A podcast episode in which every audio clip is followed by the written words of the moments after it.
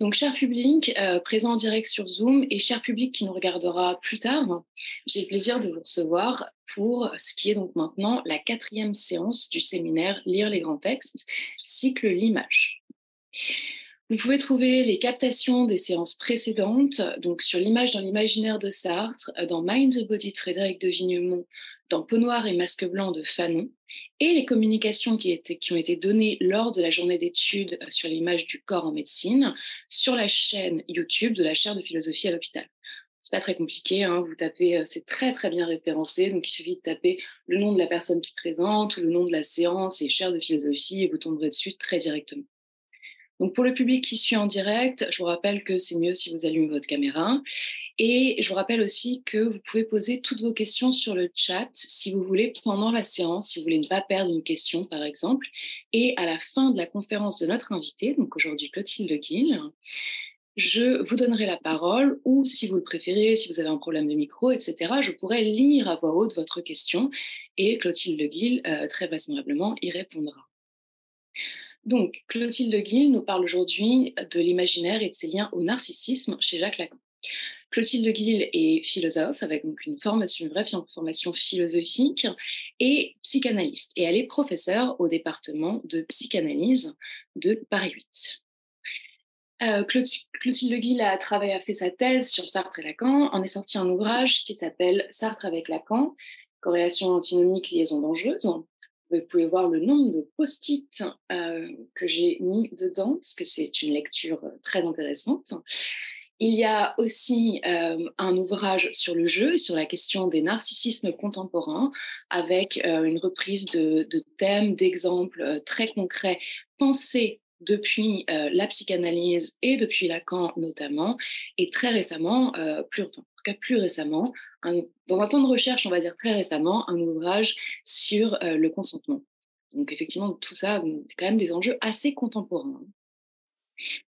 Enfin, vous pouvez aussi écouter Clotilde Le Guil, enfin, enfin non, puisque toute une production, mais vous pouvez aussi écouter Clotilde Le Guil dans des podcasts qu'elle donne sur le rêve. Donc c'est un dimanche par mois sur France Inter. Et euh, toutes ces choses-là sont aussi en replay si euh, le dimanche, euh, c'est pas un moment où vous écoutez aisément la radio. Remarquez, c'est un podcast, donc oui, bref. Donc, Clotilde Guil nous parle aujourd'hui donc de l'imaginaire et de ses en narcissisme chez Lacan. Les lignes de pensée, les lignes de création, les lignes d'interprétation qui sont ouvertes par la proposition lacanienne sur l'imaginaire et aussi sur l'image, à commencer par l'image du corps, parce que vous savez que dans ce séminaire, j'ai vraiment insisté sur le fait qu'on parle de l'image stricto sensu, qu'on n'utilise pas pour dire avoir une bonne ou une mauvaise image de quelqu'un sans référence visuelle, hein, picturale. Donc toutes ces lignes de pensée, de création, d'interprétation euh, couvrent Lacan sur l'imaginaire et sur l'image. Elles sont nombreuses, elles sont nouvelles et elles sont susceptibles de nous amener à des révisions considérables de nos pensées ou de nos impensées sur l'image et sur le corps tout cas, ça a été le cas pour moi dans mon parcours de recherche et de formation, et ça a été le cas pour beaucoup de gens.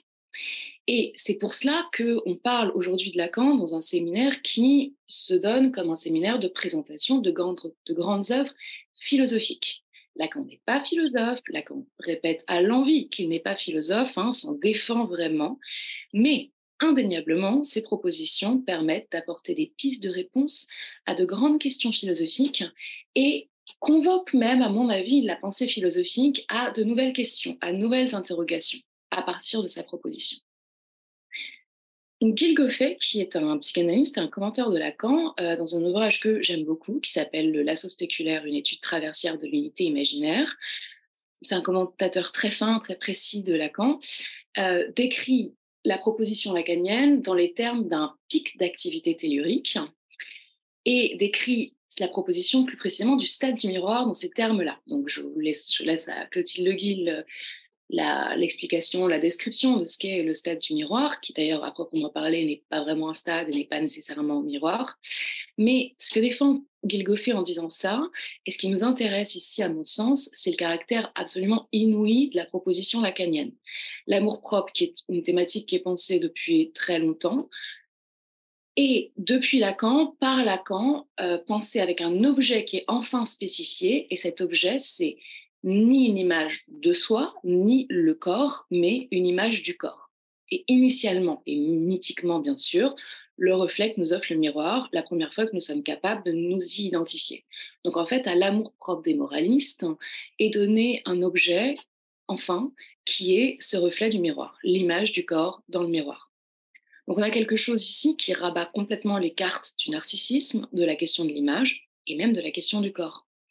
Et cette proposition, ça n'est pas, comme on peut parfois le croire, une simple réécriture du mythe de Narcisse, puisqu'après tout, à ce stade-là, vous pourriez m'objecter que oui, euh, l'amour-propre, c'est tomber amoureux de son reflet, on est au courant, on il y a le mythe de Narcisse. Sauf que, et là c'est ma proposition à moi, mais il me semble qu'elle n'est pas très controversée, Narcisse souffre de ce que le reflet dans l'eau ne soit pas autre. Dans le mythe de Narcisse, Narcisse aimerait que le reflet soit quelqu'un d'autre pour pouvoir en faire son compagnon, pour pouvoir l'embrasser, etc. Or, le sujet au miroir, chez Lacan, s'il souffre, plus classiquement souffre du fait que le sujet, le sujet au miroir, justement, est un autre. Il aimerait que ce soit pouvoir être semblable, être à la hauteur des promesses que lui fait son reflet dans le miroir. Donc en fait, c'est pas juste le mythe de Narcisse, c'est une vraie subversion du mythe de Narcisse. Et en même temps, l'imaginaire euh, chez Lacan et avec l'imaginaire, la question de l'image, ça dépasse cette première thèse du stade du miroir. Et ça se noue à d'autres enjeux dont Lacan parle plus nettement plus tard. Mais Lacan va nouer ces questions, ces autres enjeux, à la question de l'image du miroir et à la faveur de euh, bricolage conceptuel. Alors, j'emprunte le terme de bricolage à Clotilde Le Guil, qui elle-même l'emprunte à Lévi-Strauss dans Sartre avec Lacan. C'est bricolage donc au sens de Lévi-Strauss, c'est-à-dire dans un sens très noble de bricolage. Tout ça pour vous dire que c'est la raison pour laquelle cette séance n'est pas une séance sur un grand texte, même si le séminaire s'appelle Lire les grands textes, parce que, bon, d'abord, Lacan n'écrit pas de grands textes, hein, plus de la moitié de son enseignement est oral, etc et d'autre part parce que ça vaut le coup de prendre l'image et l'imaginaire de façon transversale dans le temps via la communication longue que permet le format euh, de mon séminaire. Moi, je fais personnellement partie de euh, celles et ceux qui pensent qu'on peut apprendre d'un texte et l'étudier et le commenter, même si l'auteur écrit dix ans plus tard en contredisant son propos initial. Et donc, pour moi, même s'il y a une réécriture de ce premier texte du stade du miroir, on ne malmène pas l'auteur et on a toute légitimement quel que soit le sens de malmener un auteur par ailleurs, parce qu'après tout, il a donné son œuvre, mais on a toute légitimité à rester dans ce premier texte et à l'étudier comme tel. Mais cela étant dit, une mise en perspective de l'évolution des théories, c'est toujours intéressant. Et l'avantage, à mon avis, de cette communication, de cette conférence aujourd'hui de Clotilde Le Guil, c'est la possibilité de guider euh, la néolectrice ou le néolecteur de Lacan. Parce qu'on me dira que Lacan, c'est difficile. En fait, ce qui est difficile, c'est pas tant de commencer, sauf quand on est très jeune et pas très formé, c'est euh, de continuer, puisqu'ensuite on se retrouve avec différentes versions de la même pensée et trouver son propre fil, un travail un petit peu compliqué. Et c'est bien là-dedans, à mon avis, d'être accompagné par la voix, car trouver quelqu'un, quitte à ne pas la suivre, mais au moins d'écouter un chemin qui s'est dessiné et qui a permis une élaboration d'une pensée qui est une pensée où, où il y a de la réécriture, en tout cas de la reverbalisation du même sujet. Donc, juste avant d'écouter Clotilde Le euh, rapidement, je résume euh, la place de cette séance dans le séminaire. Donc, premièrement, comme je vous l'ai dit, Lacan bouleverse la pensée du narcissisme à partir de l'imaginaire, mais cet imaginaire, c'est pas que, euh, qui n'est pas que de l'image stricto sensu, se déploie, se construit, se structure, ça, je vous laisse le choix du terme qui me semble juste, à partir de la rencontre avec une image stricto sensu qui est de surcroît une image du corps, donc l'image du corps dans le miroir. Donc on est vraiment au cœur de la thématique de euh, mon cycle du séminaire. Et deuxièmement, la prochaine et dernière séance portera sur figure et discours de Lyotard. Et le travail de Lyotard se construit à partir de la pensée psychanalytique, à partir d'outils psychanalytiques. Et donc, on continue à tracer une forme de continuité qui donne un chemin euh, au séminaire. Clotilde Le Guil, donc euh, je vous donne la parole. N'hésitez pas à me reprendre sur la présentation de Lacan ou à la commenter. Et sinon, commencez votre, euh, voilà, votre, votre intervention et votre conférence. Je suis ravie que vous soyez parmi nous. Eh bien, merci beaucoup Charlotte, Gindre pour votre présentation et pour votre problématique. Je, vous dis bonsoir euh, à toutes et à tous. Euh, certains d'entre vous euh, ont allumé leur caméra, d'autres non. Si vous pouvez le faire, c'est vrai que c'est beaucoup plus agréable. En plus, comme c'est un, séminaire sur l'image, eh bien, déjà, nous ne sommes pas en présence, mais au moins, je préférais voir vos regards, même si ce n'est qu'à travers l'image. Voilà. Merci beaucoup. Alors, comme Charlotte Gindre vous l'a rappelé, moi j'ai beaucoup travaillé sur le rapport de Lacan à Sartre et donc nécessairement sur la question de l'imaginaire chez Lacan. C'est un travail que j'ai fait maintenant il y a plus de dix ans. Et depuis, euh, évidemment, mon, rapport à Lacan et mon rapport euh, à cette problématique euh, a évolué. Et donc, finalement, j'ai choisi de m'intéresser à cette question de l'image et du narcissisme à travers une nouvelle mise en perspective que je vous propose ce soir et donc la question de la vision. Hein. Ce qui m'intéresse, c'est euh, les visions, ce que j'appellerais les visions lacaniennes, hein, puisque euh, il a été rappelé en effet que toute la problématique lacanienne sur le narcissisme prend sa, son point de départ de l'écrit de 1949 sur le stade du miroir comme formateur de la fonction du jeu que vous trouvez dans les écrits. Alors avant de commencer, je, vous indique les quelques références euh, à Lacan sur lesquelles je vais m'appuyer. Donc d'abord, en effet, l'écrit Le stade du miroir comme formateur de la fonction du jeu et que vous trouvez dans les écrits, qui est un écrit de 1949. Je vais m'appuyer également sur le séminaire 2 de Lacan sur le moi dans, la théorie et la pratique euh, psychanalytique, qui est notamment un des séminaires où Lacan introduit la référence au moraliste et où il réinterprète euh, la, critique euh, de l'amour-propre, la critique moraliste des amours-propres, de l'amour-propre, depuis une certaine lecture du narcissisme. Je vais me référer également à un séminaire qui est très important sur la question de l'image, qui est le séminaire 11, les quatre concepts fondamentaux de la psychanalyse, séminaire de 1964. Et pourquoi est-ce qu'il est très important, ce séminaire? C'est parce que c'est le lieu où Lacan élabore vraiment une nouvelle euh, théorie de l'œil et du regard pour éclairer le rapport à l'inconscient. Et enfin, euh, je me référerai aussi à un écrit de Lacan qui est plus compliqué, que je ne vais pas expliquer euh, évidemment euh, dans son intégralité, mais, mais duquel je vais extraire certains passages, qui est l'écrit litturataire qu'on trouve dans les autres écrits de 71, et je m'y référerai parce qu'il est question d'une expérience de vision. Alors,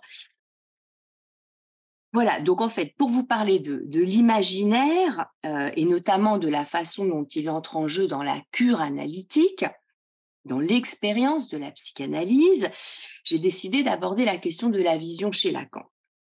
Ce, titre que je vous propose, hein, Vision lacanienne au pluriel, ce titre, on peut l'interpréter de deux façons.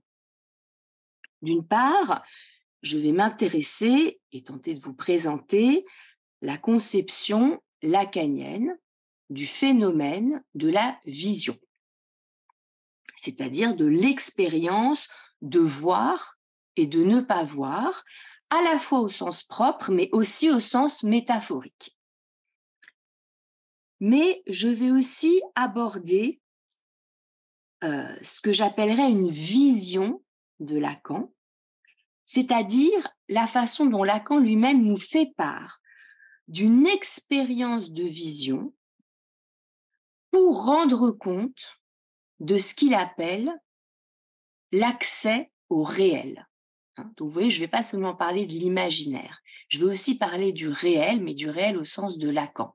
Et vous allez voir que tout le, disons, tout le paradoxe, c'est que euh, là où Lacan a pu commencer par mettre la vision au compte de l'imaginaire, il va à la fin de son enseignement montrer en quel sens la vision peut aussi faire voie d'accès au réel, mais au réel pas au sens de la réalité, au sens du réel de la psychanalyse.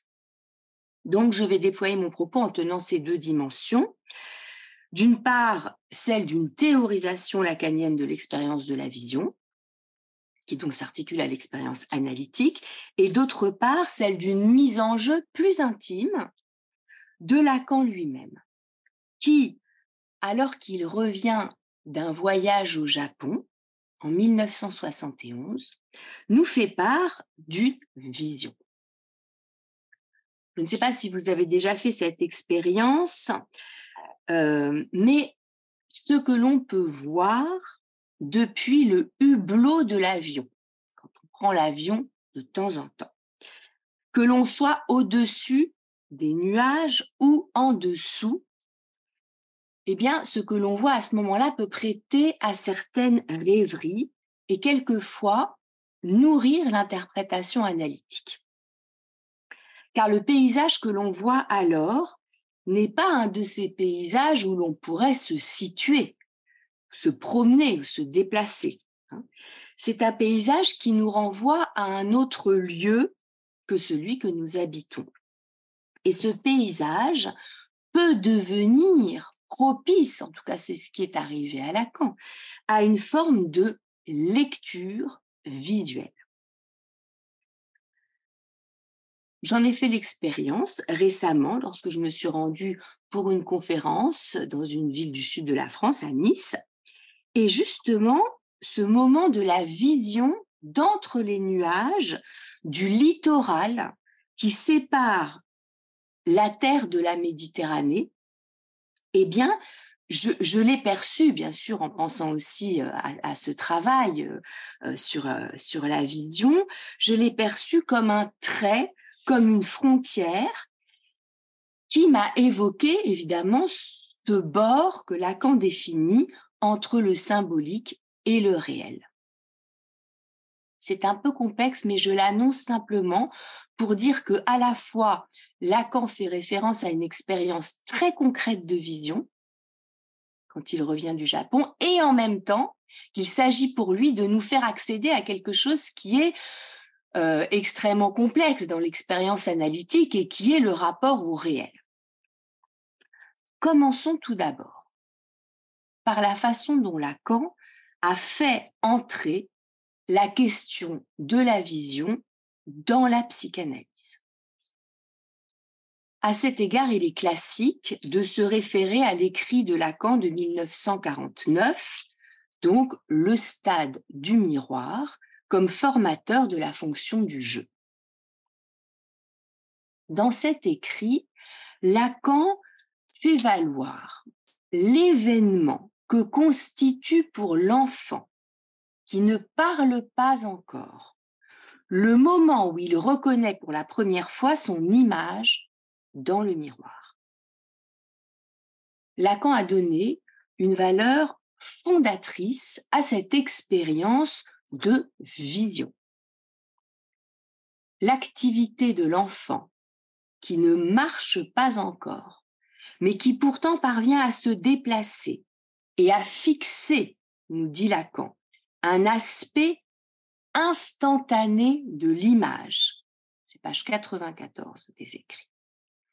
Eh bien, cette activité est interprétée par Lacan, je le cite, comme une identification au sens plein que l'analyse donne à ce terme, à savoir la transformation produite chez le sujet quand il assume une image. Toujours page 94. Alors, de quelle transformation s'agit-il? Je dirais qu'il s'agit d'une première métamorphose de l'être à travers l'imaginaire. C'est une première émergence du jeu qui se produit ici, avant même que l'enfant n'entre dans la dialectique de l'identification à l'autre. Mais je voudrais aussi vous dire que l'usage que Lacan fait du stade du miroir dépasse amplement la question du développement de l'enfant.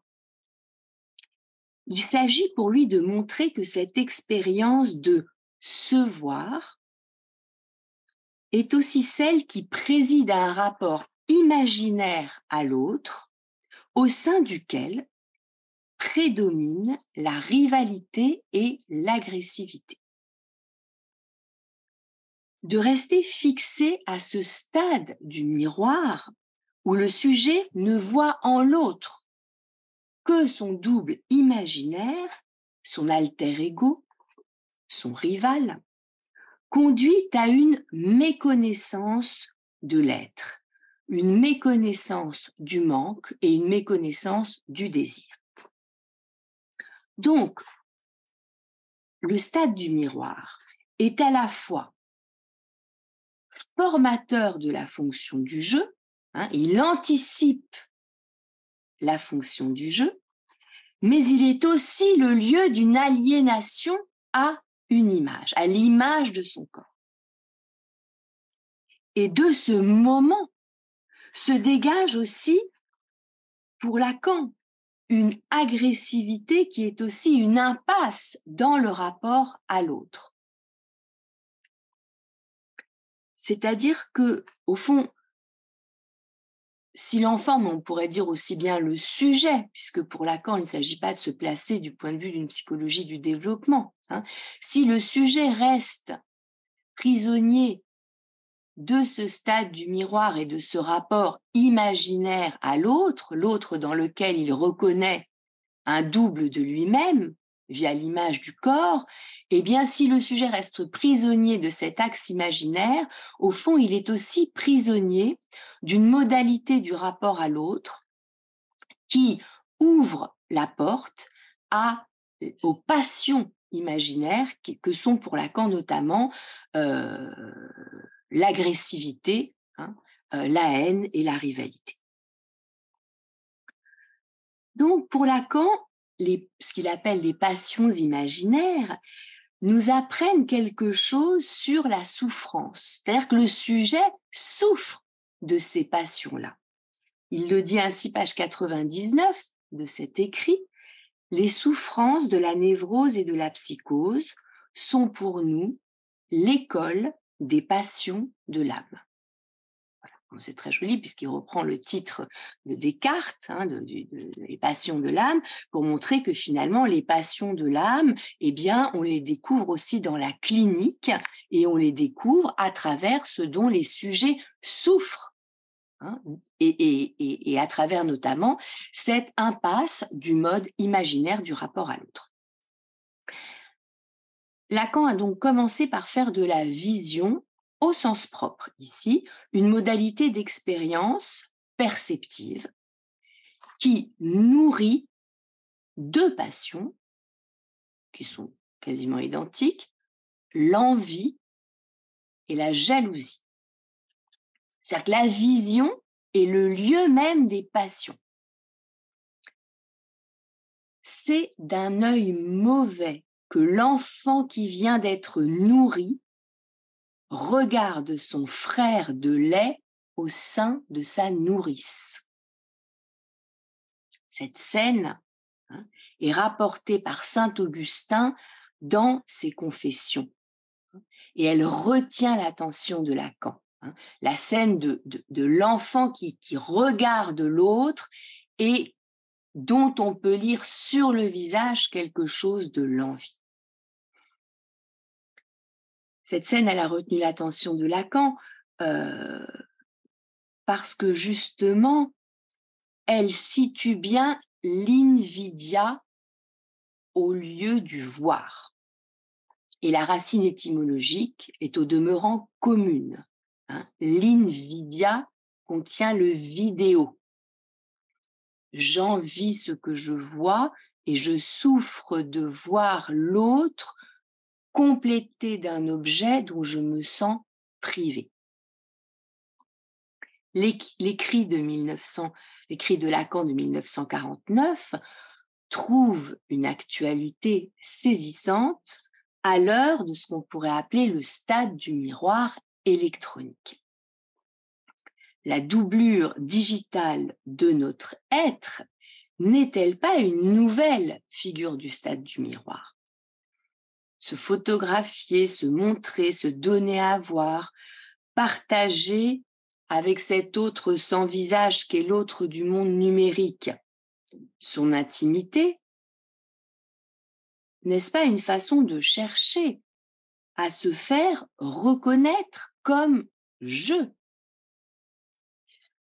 Le narcissisme qui s'actualise dans cette expérience a cependant ceci de nouveau qu'il est devenu un narcissisme de masse. Ce n'est plus seulement devant un autre en particulier, un double un père, PAIR, un semblable, auquel je m'identifie et me compare, que j'exerce ma vision et que je me fais voir, mais c'est devant une foule de petits autres qui peuvent déposer leurs commentaires, qui peuvent liker ou disliker. Cette soumission à la foule numérique n'est pas sans produire aussi de l'agressivité et de l'angoisse. Et donc, euh, je me servirai ici d'une formule qui a été introduite par Jacques-Alain Miller dans un de ses articles, celle des prisons de la jouissance. Il me semble que, eh bien justement, cette formule des prisons de la jouissance trouve à s'actualiser dans cette nouvelle addiction à sa propre image sur la toile. Ainsi se voir, se mirer, s'admirer, en appeler au regard omniprésent des autres, c'est aussi renoncer au secret, à l'ombre, et ne plus pouvoir accéder au fond ou donner une valeur à ceux qui ne se partagent pas, à ceux qui ne peuvent pas se partager et même à ceux qui relèvent de ce que Freud appelait une autre scène, une andere Schauplatz, pour parler de l'inconscient. S'aliéner au vouloir se voir et se revoir, c'est alors aussi se perdre. Lacan, donc, a commencé par concevoir l'expérience de l'analyse comme un franchissement de l'imaginaire, un franchissement du narcissisme. L'expérience de l'analyse ne peut commencer que lorsque le sujet aperçoit que son être se situe ailleurs. Là où une destinée qu'il ne peut encore déchiffrer détermine son existence, en dépit de tous ses efforts pour y échapper. Cette modalité imaginaire est bien celle qui vient à être traversée par le sujet en analyse. Le véritable voyage commence alors lorsque cette croyance dans le fait de se voir dans l'autre est dépassée. L'expérience de l'inconscient nous introduit un autre régime du voir, et même nous le verrons aussi, à un autre statut de l'image. Il ne s'agit plus de se laisser capter par l'image de l'autre et par la sienne, mais de suivre à travers la parole un chemin inédit qui peut conduire à découvrir ce que Lacan appelle le chiffre de sa destinée. Laissons donc ce stade du miroir là où il est, au seuil d'une première aperception de soi à travers l'image du corps et le regard de l'autre. Et entrons dans l'expérience de l'analyse. Je voudrais donc maintenant revenir sur la question de la vision par-delà la dimension du narcissisme dans la cure analytique. En quel sens, ce sera ma question, Lacan a-t-il donné une dignité nouvelle à la vision dans l'expérience elle-même Je vous propose une thèse simple. La vision au sens de Lacan ne se réduit pas à l'imaginaire. La vision au sens de Lacan excède l'imaginaire et le narcissisme. L'interprétation que Lacan a proposée du conte d'Edgar Poe, La lettre volée, en anglais The Purloined Letter, démontre en quel sens la vision ne se réduit pas à l'imaginaire. Ce qui caractérise chaque personnage du conte, vous vous en souvenez peut-être, sinon vous lirez le conte, la reine, le ministre, le roi, la police, c'est qu'ils ne voient pas où la lettre est cachée. Ils ne le voient pas ou ils ne peuvent rien en dire, comme la reine. La reine, elle voit la lettre lui être dérobée sous ses yeux par le ministre, mais elle se tait pour que le roi n'y voit rien. Donc, personne ne trouve la lettre alors qu'elle est sous les yeux de tous, chez le ministre qui l'a volée. Et lui s'est contenté de la retourner, de la chiffonner, pour lui donner l'apparence d'un objet sans valeur. Edgar Poe propose une métaphore pour rendre compte de l'aveuglement. Il compare ce qui se passe avec la lettre volée à une expérience de l'illisible c'est-à-dire du ne pas voir au sens de ne pas pouvoir lire. Devant une carte de géographie, dit-il, nous parvenons à lire les noms qui sont écrits à une même échelle. Mais le nom qui est écrit en plus gros au travers de la carte, celui de la région d'ensemble, nous l'avons sous les yeux, mais nous ne le voyons pas nous ne parvenons pas à lire ce qui est écrit en gros caractères, comme si nous refusions de voir ce qui nous était montré. Alors, la vision ne se réduit pas à l'imaginaire est une thèse que je vais démontrer à partir de trois conceptions lacaniennes de la vision. D'abord, Premièrement, la vision en psychanalyse a aussi un sens figuré. C'est celui que lui confère Freud à partir de son interprétation du mythe d'Oedipe comme tragédie du il ne savait pas. Ce sens figuré rejoint ce que Lacan a aussi nommé l'instant de voir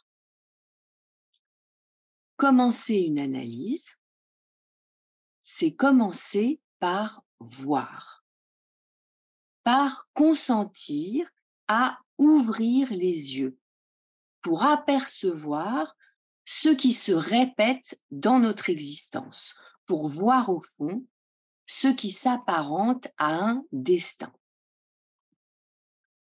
Deuxièmement, on le verra, la vision prend un nouveau statut dans l'analyse à travers le rêve et le cauchemar.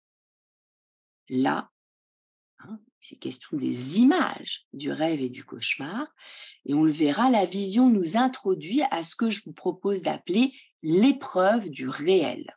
Hein. Le réel en tant que retour, euh, en quelque sorte, de l'expérience traumatique dans le cauchemar.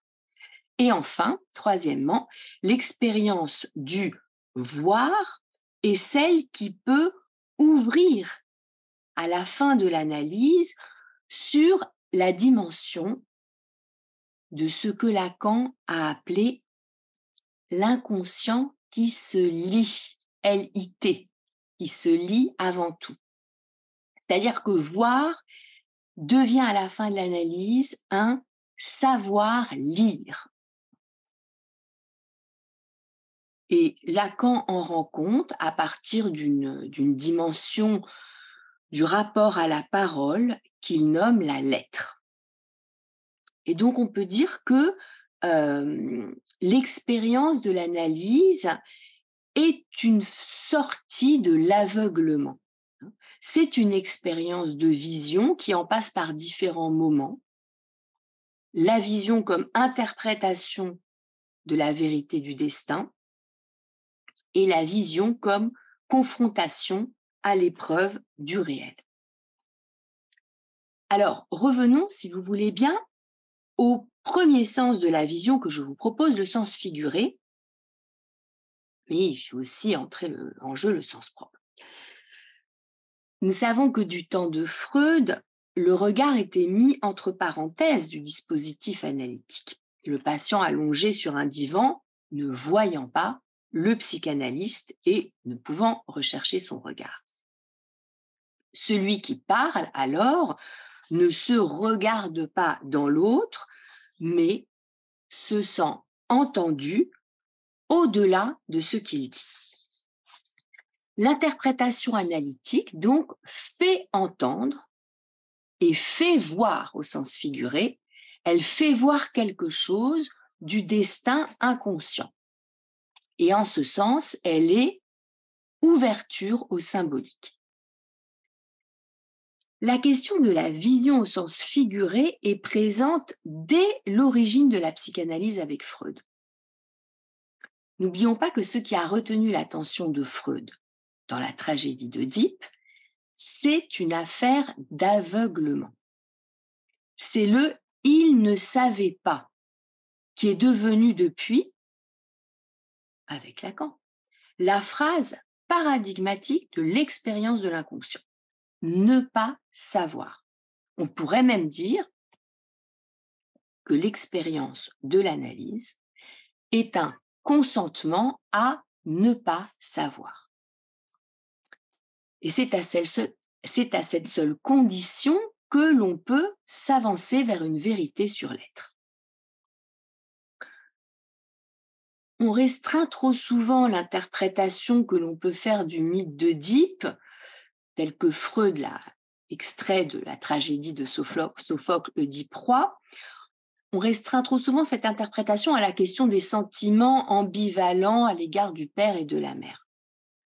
Et cela produit bien souvent une interprétation psychologisante de la trajectoire d'Oedipe.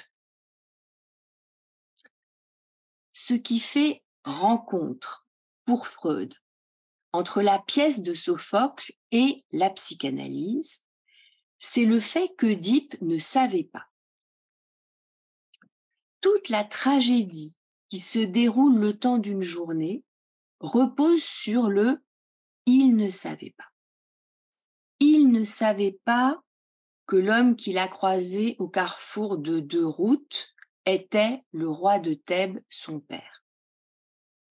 Il ne savait pas qu'en résolvant l'énigme de la sphinge et en pénétrant dans Thèbes en sauveur, il épouserait aussi Jocaste, sa mère.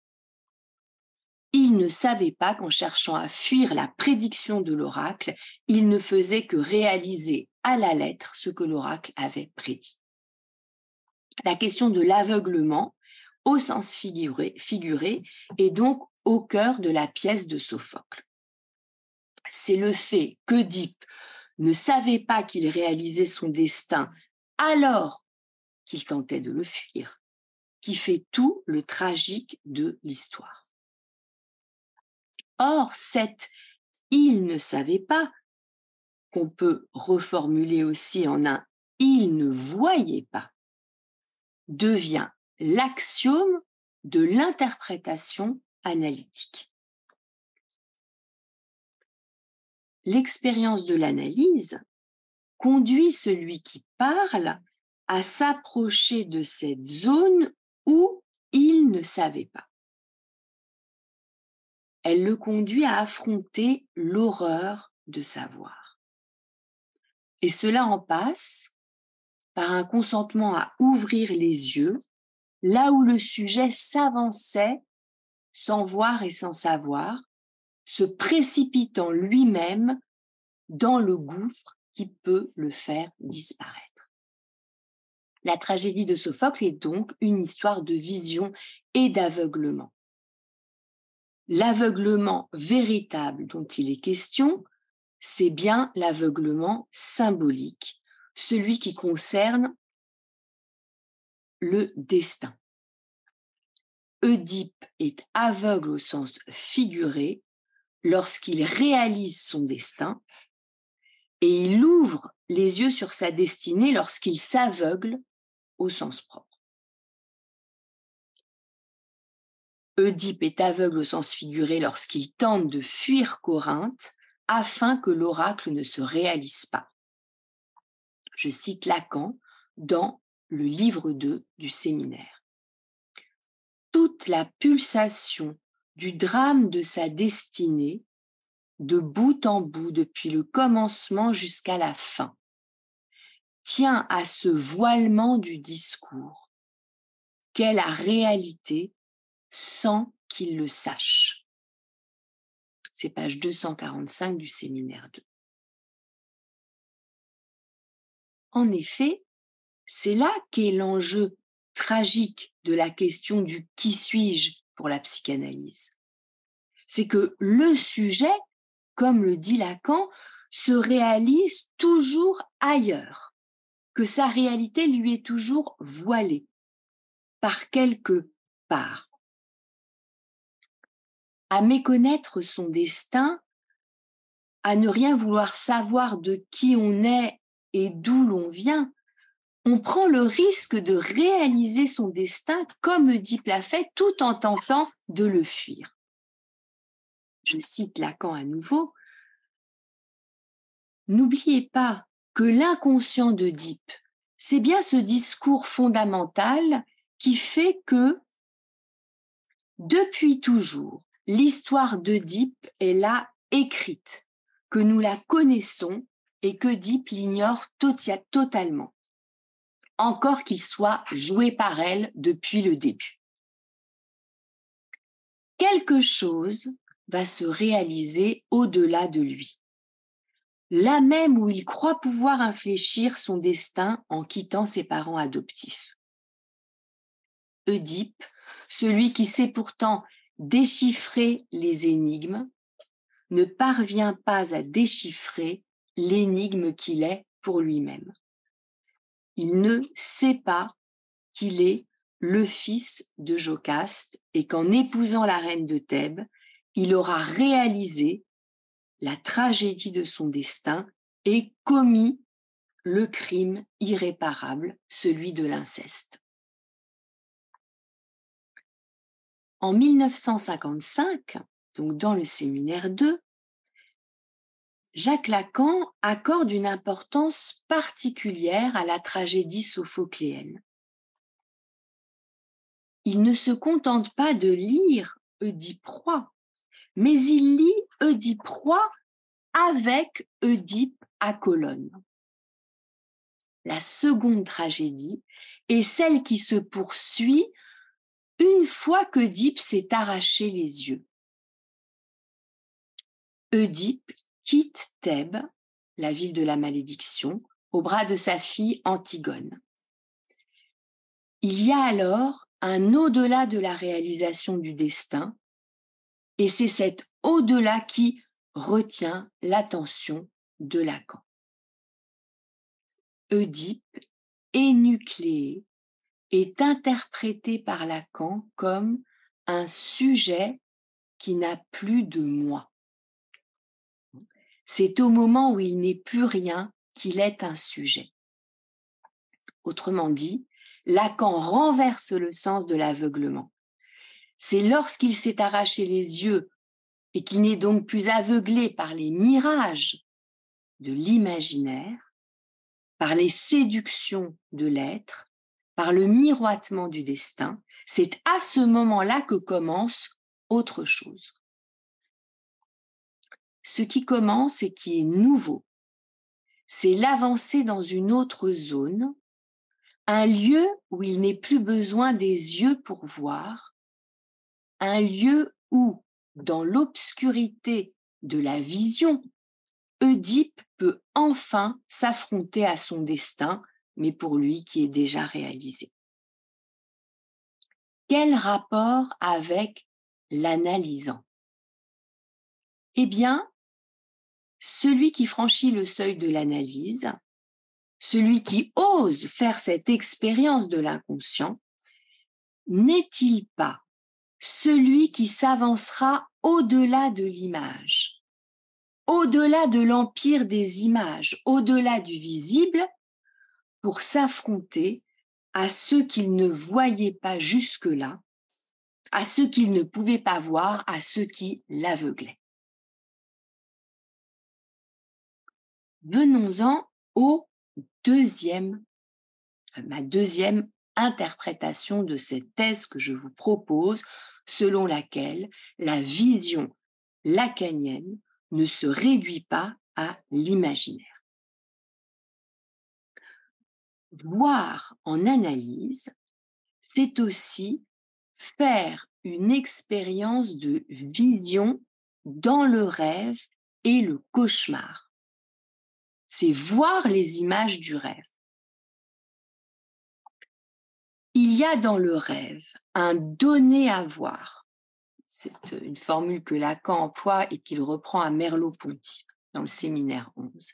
Il y a dans le rêve un donné à voir auquel Lacan a accordé un statut particulier dans ses développements de 1964 sur l'œil et le regard. Rêver, ce n'est pas seulement réaliser un désir, désir inconscient, hein, selon l'axiome de Freud dans l'interprétation des rêves. Rêver, c'est faire une expérience de vision. C'est voir des images, comme on regarde un tableau, mais sans savoir ce que l'on regarde, sans savoir en quel point du tableau nous sommes intimement concernés par ce que nous voyons. Ce nouveau statut du voir trouve à se démontrer à partir d'un rêve paradigmatique qui est issu de l'interprétation des rêves de Freud. Il trouve à se démontrer par Lacan. Il s'agit d'un rêve au sujet duquel Freud se contredit quelque peu et sur lequel il revient à plusieurs reprises dans le chapitre 7 de l'interprétation des rêves qui s'intitule Psychologie des processus du rêve. C'est le rêve connu sous le titre du rêve de l'enfant qui brûle.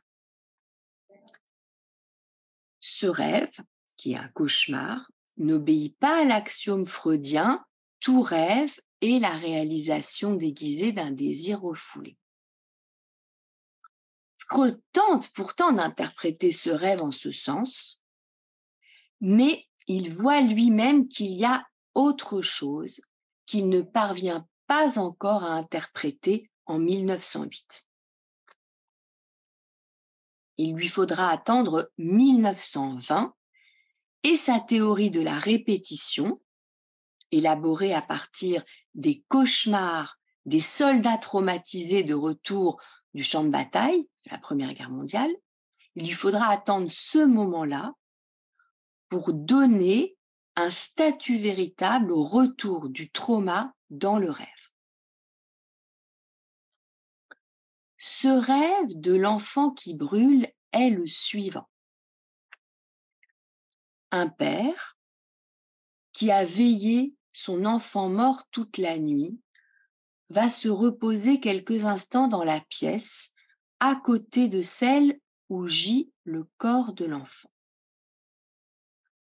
Il fait alors un rêve atroce. Il rêve que son enfant se lève et vient le chercher dans la pièce où lui-même s'est assoupi. L'enfant, l'œil plein de reproches, s'adresse à lui. Père, ne vois-tu pas que je brûle? Voilà le reproche que fait l'enfant dans le rêve du père en deuil de son fils. Le père se réveille en sursaut et s'aperçoit qu'il y a le feu dans la chambre de l'enfant, le cierge étant tombé sur le drap recouvrant le corps de l'enfant. Ce rêve est prélevé par Lacan au sein de la multitude des rêves qui sont rapportés par Freud dans l'interprétation des rêves. Parce que dans ce rêve, il est question de ce qui réveille le Père. Il est question du statut de ce réel qui réveille le Père. Il est question, vous l'avez saisi, d'une terrible coïncidence. Tout se passe comme si le Père avait rêvé de l'incendie qui a réellement lieu dans la pièce voisine. C'est-à-dire tout se passe comme si le Père avait été averti du réel par le cauchemar comment le cauchemar peut-il ainsi rejoindre la réalité de ce qui se produit dans la pièce à côté de façon tragique? Si je reviens aujourd'hui sur ce rêve très célèbre avec vous, c'est parce que Lacan, dans son séminaire 11, donne un statut nouveau à la vision à partir de cette phrase de l'enfant dans le rêve. Père, ne vois-tu pas? L'interprétation de Lacan dépasse celle de Freud. Le rêve ne se contente pas de réaliser un désir du père, qui serait celui de revoir son enfant vivant. Le rêve ne se contente pas d'intégrer des éléments de ce qui se produit réellement l'odeur de fumée, la lumière des flammes, pour que le rêveur puisse continuer à dormir quelques instants. Le cauchemar du père le confronte à un autre réel. Le cauchemar du père, d'image qu'il voit de son fils ressuscité, le confronte à ce reproche. Père, ne vois-tu pas que je brûle? Lacan fait de cet énoncé, ne vois-tu pas, l'axiome du cauchemar. Tout cauchemar est un ne vois-tu pas. Et j'ai presque, enfin, je peux presque dire d'ailleurs, tout rêve devient, à partir de ce moment-là, hein, dans l'enseignement de Lacan, ou en tout cas dans ce moment de l'expérience de l'analyse où on a affaire au réel, un ne vois-tu pas le réel ici qui réveille le Père n'est pas le feu qui a pris accidentellement dans la pièce à côté. En tout cas, c'est l'interprétation que Lacan propose. Le réel qui réveille le Père, c'est un réel plus fondamental qui est celui du trauma lui-même. Le cauchemar commémore la rencontre manquée avec le réel, c'est-à-dire la perte de l'enfant. Là où le père n'a pu sauver le fils, là où il n'a pu lui venir en aide alors que la fièvre le gagnait et que la mort empiétait sur la vie, dans son cauchemar, il se retrouve à nouveau face au fils ressuscité et confronté à son impuissance de père à le sauver. Le réel que le père rencontre dans ce cauchemar est donc celui-là. Je cite Lacan, page 69 du séminaire 11 dans l'édition Point Seuil. Le rêve poursuivi n'est-il pas essentiellement, si je puis dire, l'hommage à la réalité manquée? La réalité qui ne peut plus se faire qu'à se répéter indéfiniment, en un indéfiniment atteint réveil.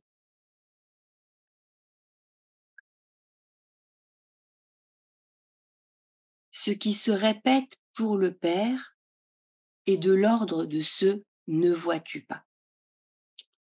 C'est cette expérience de la perte c'est au moyen de l'accident, le drap qui a pris feu, que le réel se répète, le réel de la mort de l'enfant.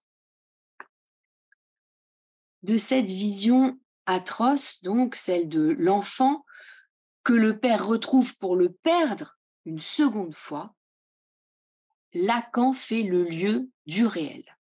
Voilà, cette image que le père voit dans son cauchemar est le lieu même du réel, qui n'est pas imaginaire. C'est ça la force, si vous voulez, de, la démonstration de Lacan. Hein, c'est de donner au statut de cette image dans le cauchemar un statut de voie d'accès au réel. Ce cauchemar terrible enseigne donc que la vision a un statut singulier dans l'expérience de l'analyse et en particulier dans l'expérience du rêve et du, du rêve et du cauchemar. Le rêve montre et donne à voir. Voilà le statut de cette image. Elle montre, elle donne à voir. Mais le rêveur ne saisit pas ce qu'il voit. Dans le rêve, dit Lacan, je vois quelque chose, mais je ne vois pas où ça mène. C'est-à-dire que je suis confrontée à ce que je ne peux pas voir, à ce que je ne peux pas lire. Et au fond, c'est en cet endroit que Lacan va s'intéresser et relire l'analyse sartrienne du regard. Je ne vais pas en faire tout un développement ici, c'est un point que j'ai beaucoup travaillé dans euh, Sartre avec Lacan, mais je vais juste l'évoquer, hein, parce que ça me semble tout de même très important sur la question de la vision. Lacan rend hommage à l'analyse sartrienne du regard dans l'être et le néant. Hein, il, va jusqu'à dire que c'est une analyse magistrale et, lui-même a été, disons, capté par, par cette analyse sartrienne du regard. Mais Lacan va en quelque sorte subvertir cette analyse sartrienne du regard pour montrer ce que ce qu'elle omet, ce que ce que Sartre ne voit pas en quelque sorte, hein, le point aveugle. Lacan fait un, comment, enfin, il reprend le, fameux exemple euh, sartrien bien connu du voyeur qui regarde par le trou de la serrure et qui se voit soudain surpris par un autre qui surgit là et le voit dans cette posture.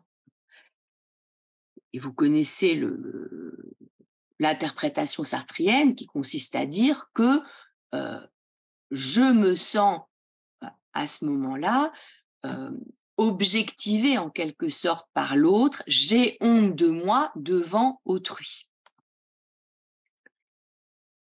Et Lacan dit, il y a quelque chose qui, qui est omis là dans cette analyse. C'est au fond que ce que le voyeur ne voit pas, Qu'est-ce que c'est ce qu'il ne voit pas? Parce qu'il voit quelque chose à travers le trou de la serrure. Il se rince bien l'œil. Mais ce qu'il ne voit pas, c'est sa propre pulsion scopique, sa propre satisfaction hein, à regarder et à, satisfaire en quelque sorte hein, l'avidité de son œil. Et au fond, Lacan fait une toute autre analyse de la honte pour dire que ce dont le voyeur a honte lorsqu'il est surpris, ce n'est pas simplement d'être objectivé par l'autre qui le voit, c'est de se sentir confronté alors à sa propre pulsion. C'est sa propre pulsion qui lui revient au moment où il est surpris par un regard. Hein. Et donc, ce que va reprendre Lacan, au fond, c'est que dans ce que je regarde, et il pense notamment au rêve, il y a toujours quelque chose que je ne vois pas. C'est la dimension de la tâche ou du point aveugle. Hein. Euh, je ne vois pas en, en quel lieu je suis concerné en tant que sujet par ce que je regarde. Et pour le faire saisir, et j'en resterai là ensuite pour le séminaire 11 parce qu'il y aurait beaucoup à développer, mais pour le faire saisir, Lacan propose une analyse assez fantastique du, tableau d'Holbein, les ambassadeurs, que vous connaissez, qui se situe en couverture du séminaire 11. Je dis analyse assez fantastique, où Lacan rend hommage à celui aussi de qui il tient cette belle analyse, qui est Jurgis Baltrusaitis, hein, euh, qui a fait une très belle analyse de l'anamorphose euh, dans, euh, dans un article qui se situe dans cet ouvrage Les perspectives dépravées. Alors, pourquoi est-ce que Lacan s'est intéressé à l'anamorphose? C'est toujours dans la même, si vous voulez, série de, de enfin d'efforts de reconceptualisation de l'expérience de la vision. Ce que Lacan veut montrer, c'est qu'au fond, dans l'analyse elle-même, même là, je dirais au-delà du rêve et du cauchemar, dans l'analyse elle-même, il y a quelque chose que le sujet ne parvient pas à voir et qui le concerne. Et au fond, il fait cette expérience que, le spectateur peut faire aussi devant le tableau d'Holbein. Devant le tableau d'Holbein, on commence, le spectateur entre dans la pièce, voit le tableau, il commence par voir les deux ambassadeurs entourés de tous les attributs euh, du savoir, de la civilisation. Et puis, en bas du tableau, il voit qu'il y a quand même il y a quelque chose qui ne peut pas déchiffrer, une espèce de tache blanche, peut-être ça ressemble un peu à un os de sèche. Alors le spectateur s'approche, mais de plus près, on n'y voit pas mieux, on voit rien du tout. Hein. C'est comme avec la carte de géographie des Poe. Hein. Et je vous ai mis le lien euh, pour ceux qui ont le chat. Je vous ai mis le lien du tableau dans le chat, comme ça vous pouvez avoir un double écran et regarder en même temps. Ah, c'est très gentil. Merci beaucoup, Charlotte. Et donc, euh, donc le spectateur s'approche, il n'y voit pas plus clair. Bah donc il va sortir, il va quitter la, la pièce. C'est bon, pas grave, il n'aura pas pas compris. Mais enfin, tout de même, ça reste une énigme qu'il aimerait bien pouvoir déchiffrer.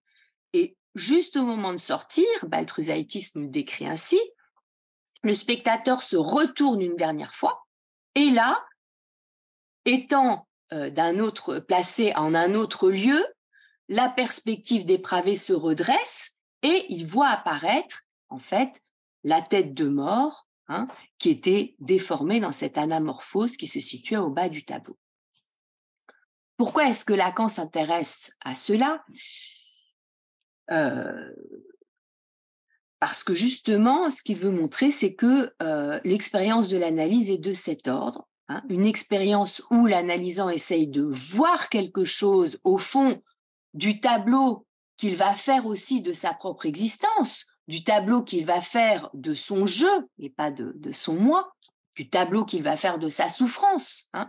Il essaie lui-même d'y voir quelque chose et au fond, il y a, un point où il ne voit pas ce qui le regarde intimement. Hein. Euh, et c'est seulement, au fond, on pourrait dire à la fin de l'analyse, lorsqu'on se retourne sur le parcours, que quelque chose apparaît enfin lisible de ce qui était resté illisible jusque-là. Voilà. Donc, euh, dans euh, le séminaire 11, hein, euh, vous verrez si vous vous y reportez dans le cadre de ce travail sur l'image, hein, Lacan accorde une, grande importance à, à, la peinture et à l'expérience que fait le spectateur devant le tableau comme étant une expérience qui le confronte aussi à une énigme concernant ce qu'il regarde, ce qu'il voit et ce qu'il regarde.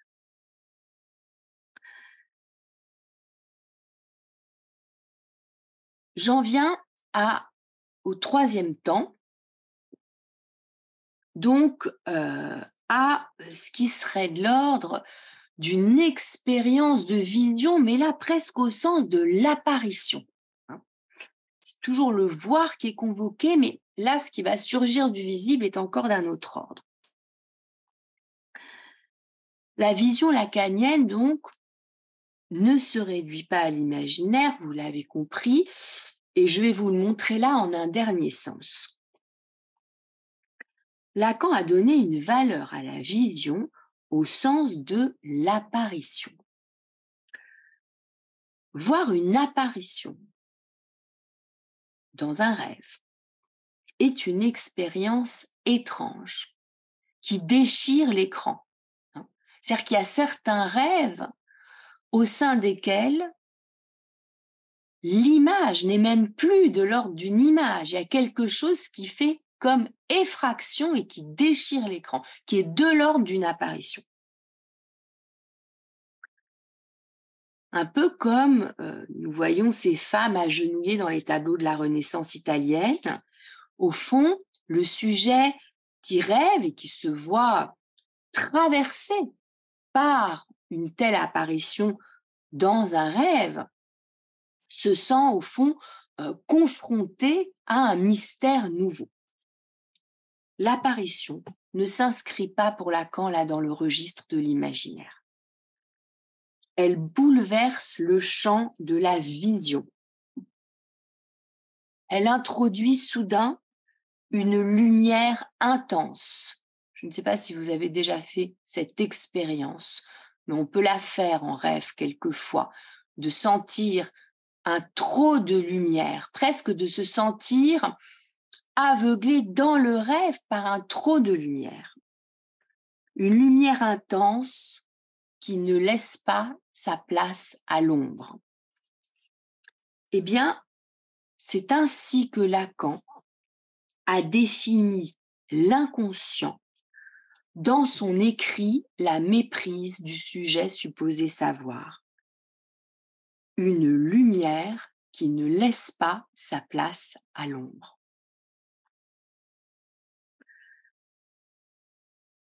Nous sommes donc ici dans le champ d'une conception de, la vision du voir et de l'aveuglement qui va nous amener à aborder l'expérience de vision faite par Lacan lui-même. Cette vision de Lacan, elle fait voie d'accès au réel. En tout cas, ce sera ma thèse finale. Là où Lacan a commencé par faire de la vision le lieu du narcissisme et du même coup de la prison de l'imaginaire, il en vient à faire du voir, mais certaines modalités du voir, évidemment, l'expérience même du réel. À rebours de son inclination platonicienne des débuts, Lacan rejoint une autre tradition, celle notamment de Merleau-Ponty, qu'il cite aussi dans le séminaire 11. Mais on peut dire aussi euh, qu'il inscrit là l'expérience de l'analyse euh, dans, euh, dans un paradigme qui nous renvoie aussi à l'expérience que l'on peut faire devant un tableau. Un tableau qui nous fait voir hein, un invisible qui vient de la vision.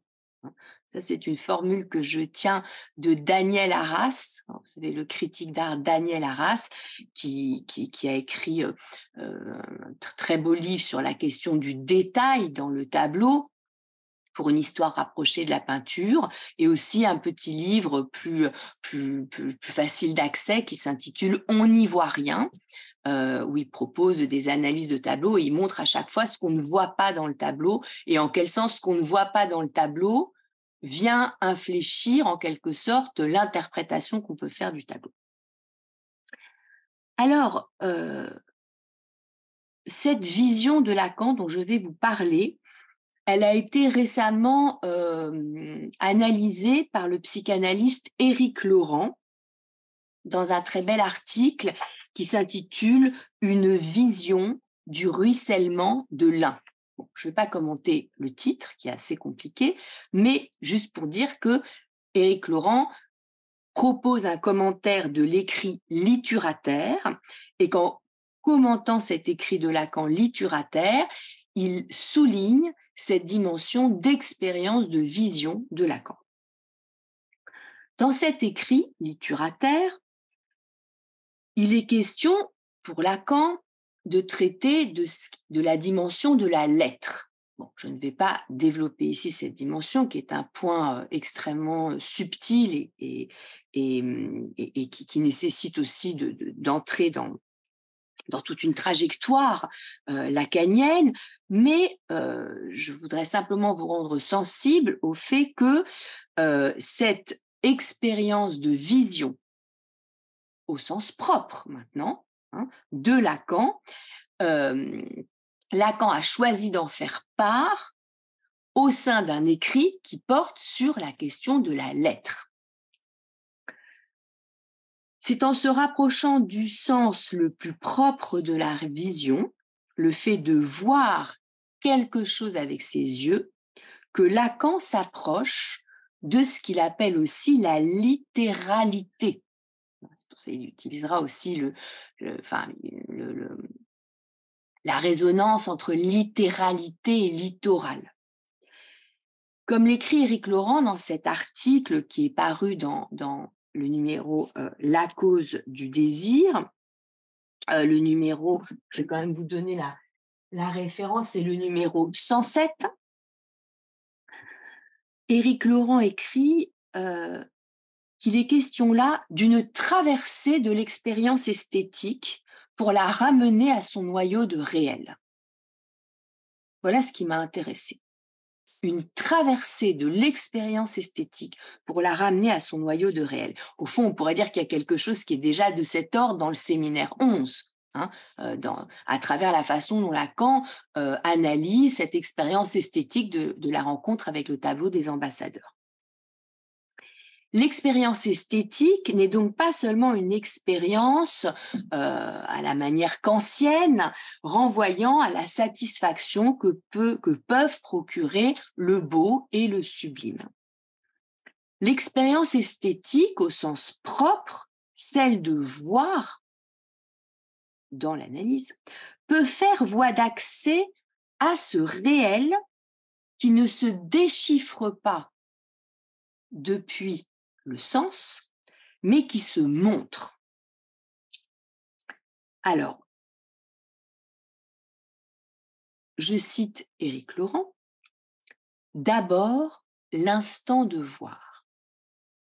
Lors de son voyage de retour survolant la plaine sibérienne, le ruissellement des grands fleuves sur la plaine déserte lui apparaît, donc à Lacan, surgissant d'entre les nuages comme une grande écriture cursive. Je commente un petit peu parce que c'est assez dense, c'est poétique et dense. Hein.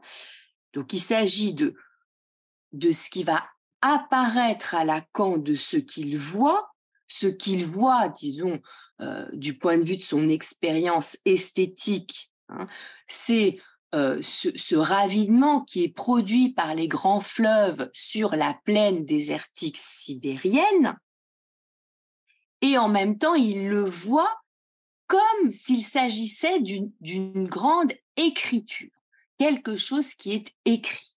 Hein.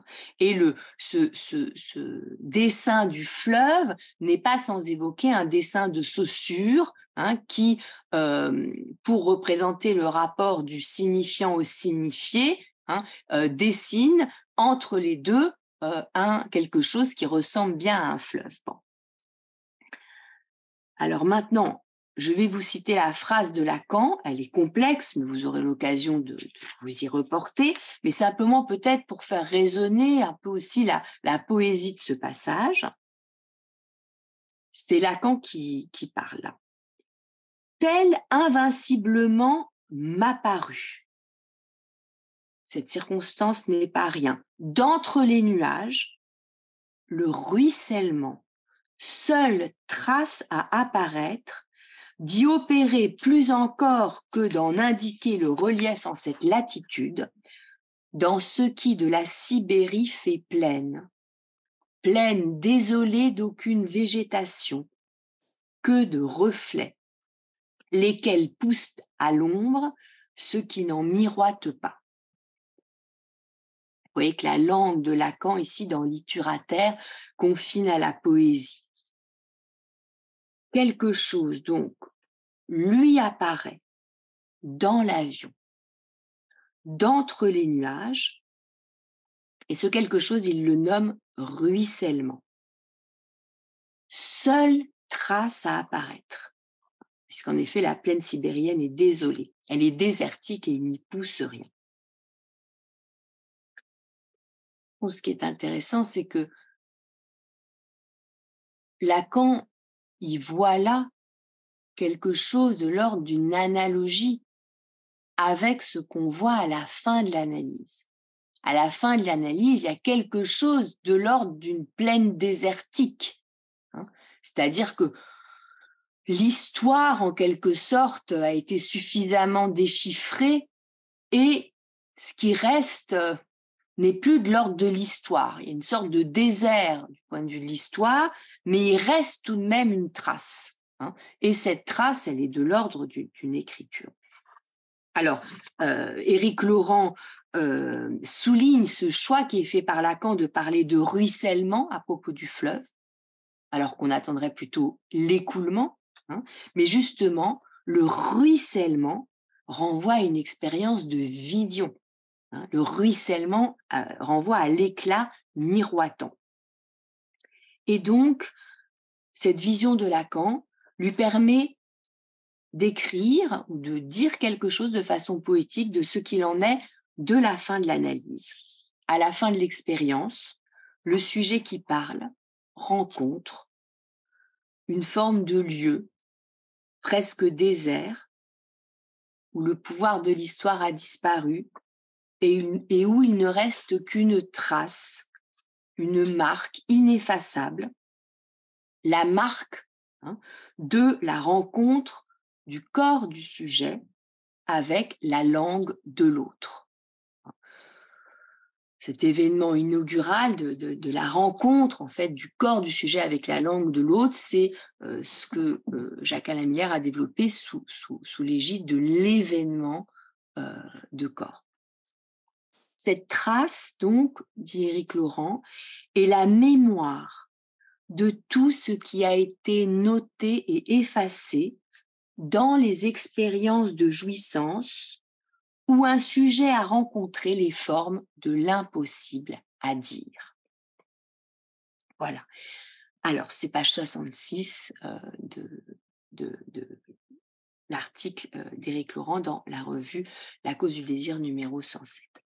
Eh bien, je dirais pour finir que euh, effectivement, cette trace qui s'aperçoit à la fin de l'analyse d'entre les signifiants qui se dissipent tels des nuages, cette trace, elle est elle-même indicible. C'est pour cela que Lacan passe par la vision, parce qu'on n'est plus dans l'ordre du dire, hein, on est dans l'ordre du voir, du lire en vérité. Hein. Mais d'apercevoir cette trace conduit à tenter de la lire et de faire résonner hein, quelque chose de, cette trace première dans, une langue hein, qui est celle euh, du sujet et qui est aussi sa, sa, langue intime. Et donc, cette vision que Lacan nous a livrée, cette vision qu'il a eue de retour du Japon, euh, eh bien, euh, elle, nous, elle nous permet de saisir ce à quoi nous avons affaire euh, dans euh, l'expérience de la fin de l'analyse, c'est-à-dire un nouveau rapport au, voir et au lire qui est relatif à ce, champ de l'indicible, mais qui peut pourtant venir à se lire. Voilà. Et donc, je, terminerai sur euh, cette, euh, euh, finalement cette, cette place nouvelle que Lacan accorde à la vision en 1971, qui est aussi corrélative d'une nouvelle conception de l'inconscient, qui est donc un inconscient qui se lit LIT avant tout. Voilà, je vais m'arrêter là. Euh, merci beaucoup, Clotilde Guim. Euh, merci beaucoup de cette intervention très personnelle, en fait, Et, ce centrement sur la vision, d'abord, c'est parfaitement raccord avec ce qu'on a essayé de travailler dans le séminaire. Et en plus de ça, ça permet euh, d'avoir euh, une autre introduction à l'imaginaire que celle auquel on aurait pu euh, s'attendre plus classiquement. Donc, en fait, merci de nous avoir donné un, tout autre jour sur la question et, dans cette mesure-là, d'avoir donné à penser. C'était, même pour moi qui travaille vraiment ces questions, c'était très riche et très intéressant. J'ai deux questions de, clarification, à la fois pour des gens qui s'y connaissent, mais a fortiori euh, pour nos auditeurs et auditrices qui, ne, voilà, ne s'y connaissent pas. Puis c'est l'occasion de parler de ces choses-là. Au tout début, la première, pour la première clarification, au tout début, quand vous parlez de, prison de la jouissance euh, au sujet de, l'enfermement dans, euh, dans des rapports purement imaginaires et dans vraiment des images, pourquoi est-ce que vous dites jouissance plutôt En quoi c'est de la jouissance plutôt que simplement une, forme de plaisir narcissique ou des choses comme ça? Qu'est-ce qui définit ça comme jouissance? Oui, c'est en fait bon cette expression de prison de la jouissance, hein, elle revient à Jacques Alain Miller dans un, un, article où il est question pour lui justement euh, de euh, de cette jouissance euh, imaginaire, de cette jouissance qui est prise dans le rapport à l'image du corps. Hein. Mmh. Et au fond, je, trouvais bien choisi ce, ce, terme de prison simplement pour faire sentir euh, la dimension d'impasse, c'est-à-dire que à la fois euh, ce, moment narcissique euh, est fondateur, à la fois il est essentiel aussi finalement à la constitution subjective, mais Lacan a, introduit quand même cette distinction entre l'ego et le je, distinction finalement qu'il qui, lui permet aussi de reprendre certains éléments euh, de, la toute première philosophie de Sartre, hein, et notamment du petit texte de Sartre sur la transcendance de l'ego.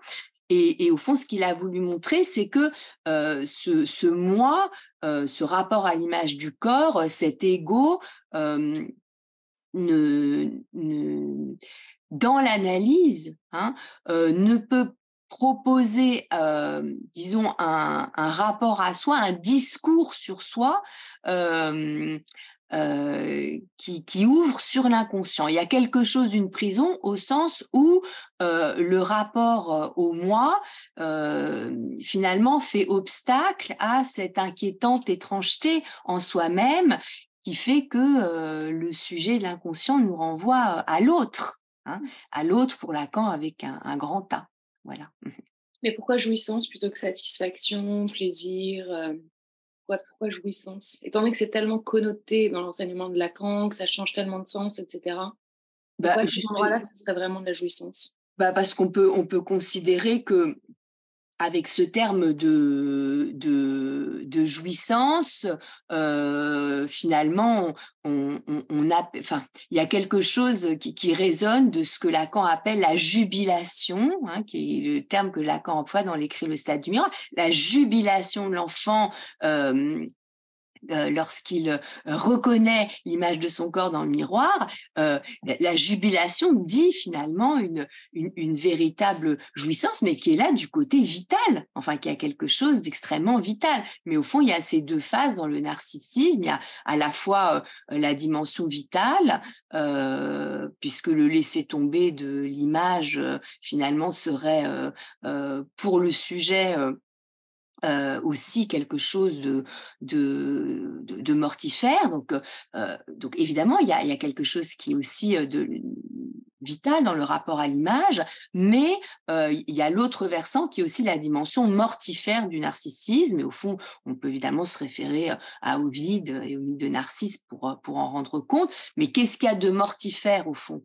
C'est ce qu'il y a de mortifère pour Lacan, c'est le fait que ce, rapport à l'image introduit un registre de l'invidia, un registre de la comparaison, un registre de la rivalité, qui ne permet pas au sujet d'accéder à la question de son propre désir.